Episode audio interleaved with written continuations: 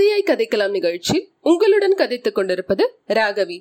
பொன்னியின் செல்வன் பாகம் ஒன்று புது வெள்ளம் அதிகாரம் நாற்பத்தி மூன்று பழையாறை. வந்தியத்தேவன் வழியில் பல கஷ்டங்களுக்கு உள்ளாகி பல அபாயங்களுக்கு தப்பி பழையாறை நகருக்கு வந்து சேர்வதற்கு முன்னால் நம்முடன் பழையாறை பதிக்கு விஜயம் செய்யும்படி நேயர்களை அழைக்கிறோம். அரசலாற்றுக்கு தென்கரையில் நின்று அந்த நகரை பார்ப்போம். அடடா வெறும் நகரமா இது? தமிழ்தாயின் அழகிய நெற்றியில் தொங்கும் ஆபரணத்தை போல அல்லவா விளங்குகிறது?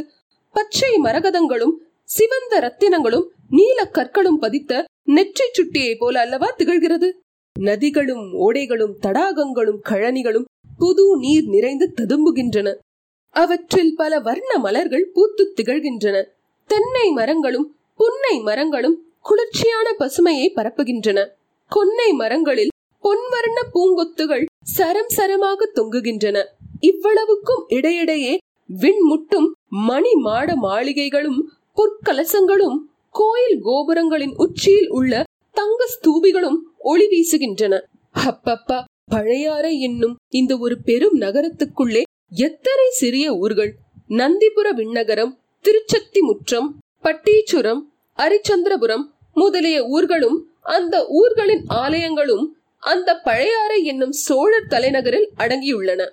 பழையாறையின் நாலு திசைகளிலும் வடதளி கீழ்தளி மேற்றளி தென்தளி என்னும் நான்கு சிவனார் கோயில்கள் இருக்கின்றன. போர் வீரர்கள் குடியிருக்கும் ஆரிய படைவீடு புது படைவீடு மணப்படை வீடு பம்பை படை வீடு ஆகிய நாலு வீரபுரிகள் காணப்படுகின்றன. இவ்வளவுக்கும் நடுநாயகமாக சோழ மாளிகை என்றால் ஒரே மாளிகையா? விஜயாலய சோழருக்கு முன்னால் இது ஒரு தனி மாளிகையாக இருந்தது. பிறகு ஒவ்வொரு அரசகுமாரனுக்கும் ஒவ்வொரு மகாராணிக்கும் ஒவ்வொரு இளவரசருக்குமாக பழைய சோழ மாளிகையையொட்டி புதிய புதிய மாளிகைகள் எழுந்து நிற்கும் காட்சியை காண்பதற்கு ஆயிரம் கண்கள் வேண்டும். வர்ணிப்பதற்கோ பதினாயிரம் கவிஞர்களின் கற்பனா சக்தி போதாது. இருநூறு ஆண்டுகளுக்கு பின்னால் வந்த சேக்கிழார் பெருமான் தேரன் மேவிய செழுமணி வீதிகள் சிறந்து பாரில் நீடிய பெருமேசேர்பதி பழையாறை. என்று வர்ணித்தார் என்றால் சுந்தர சோழரின் காலத்தில் இந்த நகர் எவ்வளவு கோலாகலமாய் இருந்திருக்கும் என்று ஊகித்துக் கொள்ளலாம். எனினும் நாம் முதன் முதலில் இந்த பழம்பெரும் பதிக்கு செல்லும் சமயத்தில் அதை பூரண கோலாகல தோற்றத்துடன் பார்த்து மகிழ முடியவில்லை. சுந்தர சோழ சக்கரவர்த்தி இந்நகரின் சோழ மாளிகையில் வீற்றிருந்து அரசு செலுத்திய காலத்தில் இங்கு வந்து பார்க்க நமக்கு கொடுத்து வைத்திருக்கவில்லை. சக்கரவர்த்தி நோய்வாய்ப்பட்டு தஞ்சை மாநகர் சென்ற பிறகு வெளிநாடுகளிலிருந்து சிற்றரசர்களும் ராஜ தூதர்களும் மந்திரி பிரதானிகளும் சேனாதிபதிகளும் இங்கு வருவது நின்று போயிற்று. அவர்களுடன் வழக்கமாக வரும் பரிவாரங்களின் கூட்டமும் குறைந்துவிட்டது நாலு படை வீடுகளிலும் வசித்த போர் வீரர்களில் பாதி பேர் இப்போது ஈழ நாட்டு போர்க்களங்களில் தமிழர் வீரத்தை நிலைநாட்டி கொண்டிருந்தார்கள். மற்றவர்களில் ஒரு பகுதியார் வடதிசை எல்லையிலும் இன்னொரு பகுதியினர் மதுரையிலும் இருந்தார்கள். எனவே படைவீட்டு பகுதிகளில் இப்போது பெரும்பாலும் வயோதிகர்களும் பெண்மணிகளும் சிறுவர் சிறுமிகளுமே காணப்பட்டார்கள். மழவர்பாடியில் வாழ்ந்து வந்த வேளக்கார படையினர் தத்தம் குடும்பங்களோடு தஞ்சைக்கு சென்று விட்டபடியால் நகரின் அப்பகுதியானது பூட்டப்பட்டு வீடுகளுடன் வெறிச்சென்று இருந்தது. ராஜாங்க காரியங்களை நடத்தி வந்த அமைச்சர்கள் சாமந்தர்கள் அதிகாரிகள் அனைவரும் தத்தம் குடும்பத்தோடு தஞ்சைபுரிக்கு சென்று விட்டார்கள். இப்படியெல்லாம் இருந்த போதிலும் பழையாறை வீதிகளில் கூட்டத்துக்கும் கலகலப்புக்கும் குறைவில்லை. இப்போது அவ்வீதிகளில் பெரும்பாலும் ஆலய ஸ்தபதிகள் சிற்ப கலைஞர்கள் சிவனடியார்கள் தேவார ஓதுவார்கள் அரண்மனை ஊழியர்கள் ஆலய பணியாளர்கள் கோயில்களில் சுவாமி தரிசனம் செய்யவும் திருவிழா காட்சி பார்க்கவும் வெளியூர்களில் இருந்து வரும் ஜனங்கள் ஆகியோர் அதிகமாக சஞ்சரித்துக் கொண்டிருந்தனர். இன்றைக்கு ஏதோ திருவிழா போல காண்கிறது. வீதிகளில் அழகிய ஆடை ஆபரணங்கள் அணிந்து ஆடவரும் பெண்டிரும் சிறுவர் சிறுமிகளும் உலாவி வருகின்றனர். தெரு முனைகளில் ஆங்காங்கு ஜனங்கள் கும்பல் கூடி நிற்கின்றனர். அக்கும்பல்களுக்கு மத்தியில் ஏதேதோ வேடம் புனைந்தவர்கள் நின்று ஆடி பாடுகிறார்கள். சற்று கவனித்து பார்க்கலாம். ஆம் இவர்கள் கிருஷ்ணனைப் போலவும் கோபாலர்களைப் போலவும் அல்லவா வேடம் புனைந்திருக்கிறார்கள்? இந்த கூட்டத்துக்கு நடுவில் ஒரு கிருஷ்ணர் ஒரு மலையை தூக்கி கொண்டு நிற்கிறாரே. அவரை தேவராஜனாகிய இந்திரன் வந்து வணங்குகிறானே.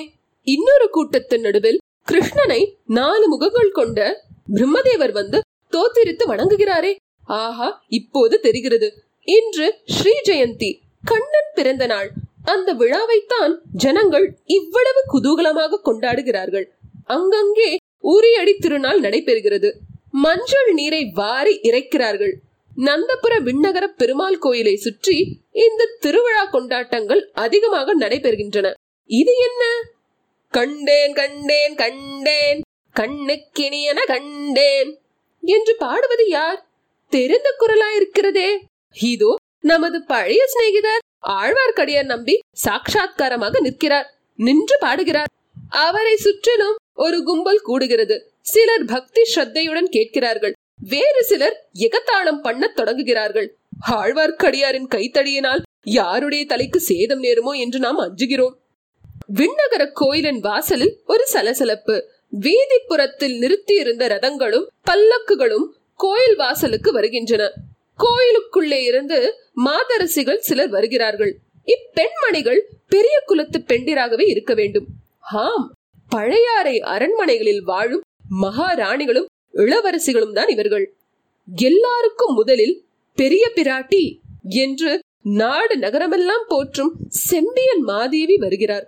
இவர் மழவரையர் குல புதல்வி சிவஞான செல்வரான கண்டராதித்தரின் பட்ட மகிழ்ச்சி வயது முதிர்ந்த விதவை கோலத்திலும் இவருடைய முகத்தில் எத்தகைய தேஜஸ் ஜொலிக்கிறது? அவருக்கு பின்னால் அருஞ்சிய சோழரின் பத்தினியான வைதும்பரையர் குல புதல்வி ராணி கல்யாணி வருகிறார். ஆஹா இவருடைய அழகை என்னவென்று சொல்ல? இந்த முதிய பிராயத்திலும் இவர் முகத்தில் இப்படி களை வீசுகிறதே எவ்வன பிராயத்தில் எப்படி இருந்திருப்பாரோ? இவருடைய புதல்வராகிய சுந்தர சோழர் வனப்பமிக்கவர் என்று பிரசித்தி பெற்றிருப்பதில் வியப்பு என்ன? இவரை தொடர்ந்து சுந்தர சோழரின் மற்றொரு பத்தினியான சேரமான் மகள் பராந்தகன் தேவி வருகிறார். இன்னும் பின்னால் வானுலகில் இருந்து நேரே இறங்கி வந்த தேவ கன்னியரையொத்த குந்தவை பிராட்டி வானதி இன்னும் நாம் அரசலாற்றங்கரையில் பார்த்த அரச குல பெண்கள் வருகிறார்கள். விஜயாலயன் காலத்திலிருந்து சோழ வம்சத்தினர் சிவனையும் துர்கையையும் குல தெய்வமாக கொண்டு வழிபடுகிறவர்கள். ஆனால் திருமாலிடமும் மற்ற சமயங்களிடமும் இவர்களுக்கு துவேஷம் என்பது கிடையாது. இன்று கண்ணன் பிறந்த நாள் என்பதை முன்னிட்டு பெருமாள் கோயிலுக்கு வந்தார்கள் போலும். பெரிய பிராட்டி செம்பியன் மாதேவி பல்லக்கில் ஏறும் சமயத்தில் ஆழ்வார்க்கடியாருடைய பாடல் அவருடைய காதில் விழுந்தது. அதற்காகவென்றே ஆழ்வார்க்கடியார் உரத்த சத்தம் போட்டு பாடினார் போலும். செம்பியன் மாதேவி அவரை தம் அருகில் அழைத்து வரச் செய்தார். ஆழ்வார்க்கடியார் அடக்க ஒடுக்கத்துடன் வந்து நின்றார். திருமலை சில நாளாக உன்னை காணோமே ஸ்தல யாத்திரை சென்றிருந்தாயோ? என்று கேட்டார். ஹாம் தாயே ஸ்தல யாத்திரை சென்றிருந்தேன். திருப்பதி காஞ்சி வீரநாராயணபுரம் முதலிய பல க்ஷேத்திரங்களை தரிசித்தேன். சென்ற இடங்களிலெல்லாம் பல விந்தைகளையும் கண்டும் கேட்டும் வந்தேன். அரண்மனைக்கு நாளைக்கு வந்து யாத்திரையில் கண்டு கேட்ட வித்தைகளை சொல்லு. இல்லை அம்மா இன்றிரவு மறுபடியும் நான் புறப்பட வேண்டும்.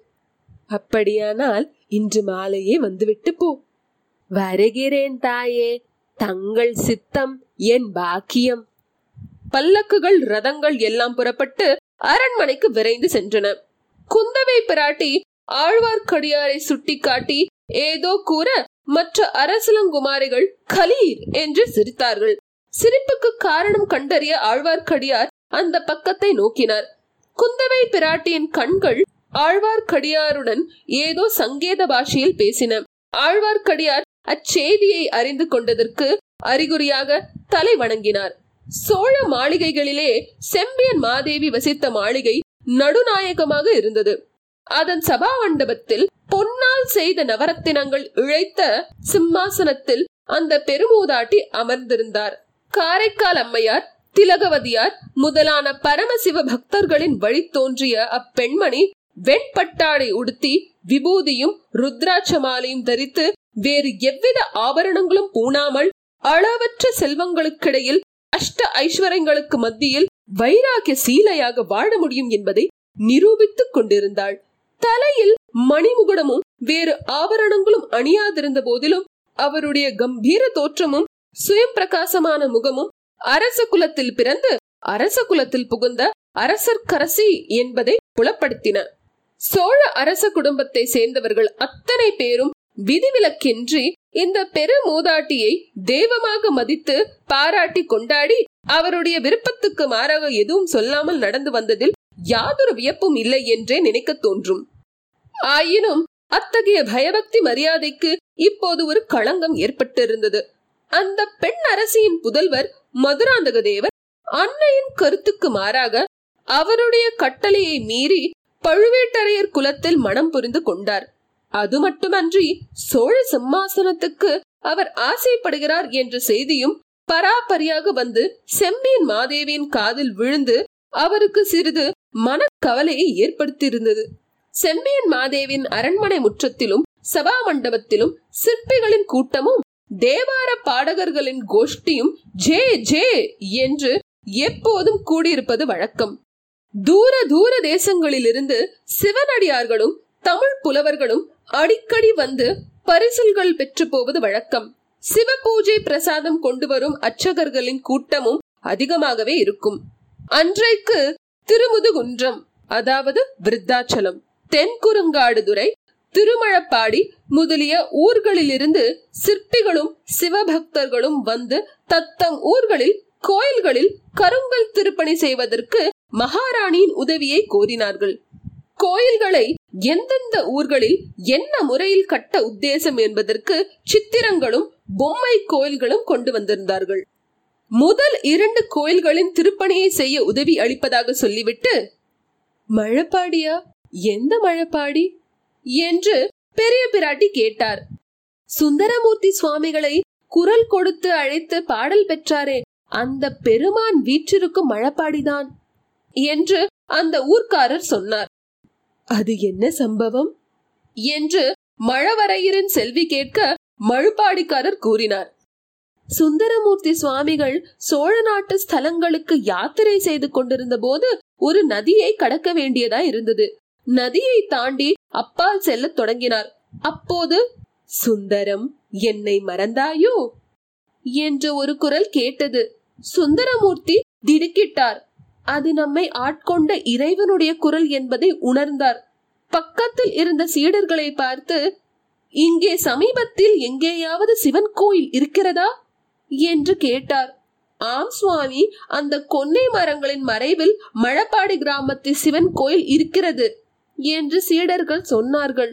உடனே சுந்தரமூர்த்தி அங்கே சென்றார். பூத்து குலுங்கிய கொன்னை மரங்களின் மறைவில் ஒரு சிறிய கோயில் இருந்தது. சுந்தரமூர்த்தி அங்கே சென்று சுவாமி தரிசனம் செய்துவிட்டு மனமுருகி பாடினார். அன்றொரு நாள் தன்னை தடுத்தாட்கொண்டது போல் இன்றைக்கு தன்னை கூப்பிட்டு அருள் புரிந்த கருணை திறனை வியந்தார்.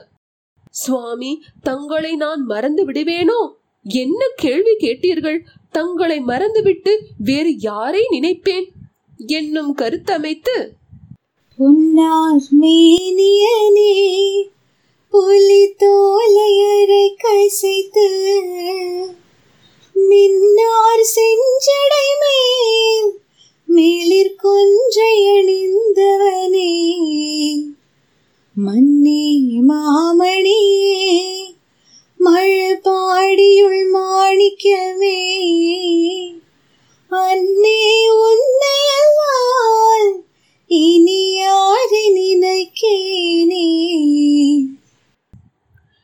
பாடினார். தாயே இன்னும் அந்த கோயில் சிறிய கோயிலாக கொன்னை மரங்களின் மறைவிலேயே இருக்கின்றது. அதற்குத்தான் உடனே திருப்பணி ஆரம்பிக்க வேண்டும் என்று கூறுகிறோம் அப்படியே ஆகட்டும் என்றார் செம்பியன் மாதேவி. ஆழ்வார்க்கடியாரும் அவருடன் இன்னொருவரும் சற்று முன்னால் வந்து நடந்தவையெல்லாம் கவனமாக கேட்டுக்கொண்டிருந்தார்கள். இத்துடன் அதிகாரம் நாற்பத்தி மூன்று முற்றிற்று. இந்த பாடலை நமக்காக பாடியவர் லாவண்யா ராமச்சந்திரன். இந்த நிகழ்ச்சியை நீங்கள் ஆப்பிள் ஐடியூன் ஸ்டோரில் கேட்பதாக இருந்தால் ரிவ்யூ செய்து ரேட்டிங் தரவும். அதேபோல் ஸ்பாட்டிஃபை மூலம் கேட்பதாக இருந்தால் ஃபாலோ செய்து லைக் செய்வோம். கூகுள் பாட்காஸ்ட் மூலம் கேட்பதாக இருந்தால் தயவு செய்து சப்ஸ்கிரைப் செய்யவும்.